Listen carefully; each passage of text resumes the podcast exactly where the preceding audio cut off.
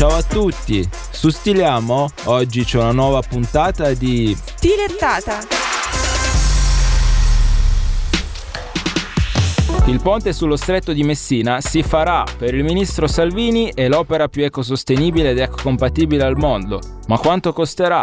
Eh, l'unico studio di fattibilità è datato 2003 e ora andrebbe rifatto. Secondo WeBuilt, il progetto sale oggi a 7,1 miliardi di euro, considerando tutte le opere connesse.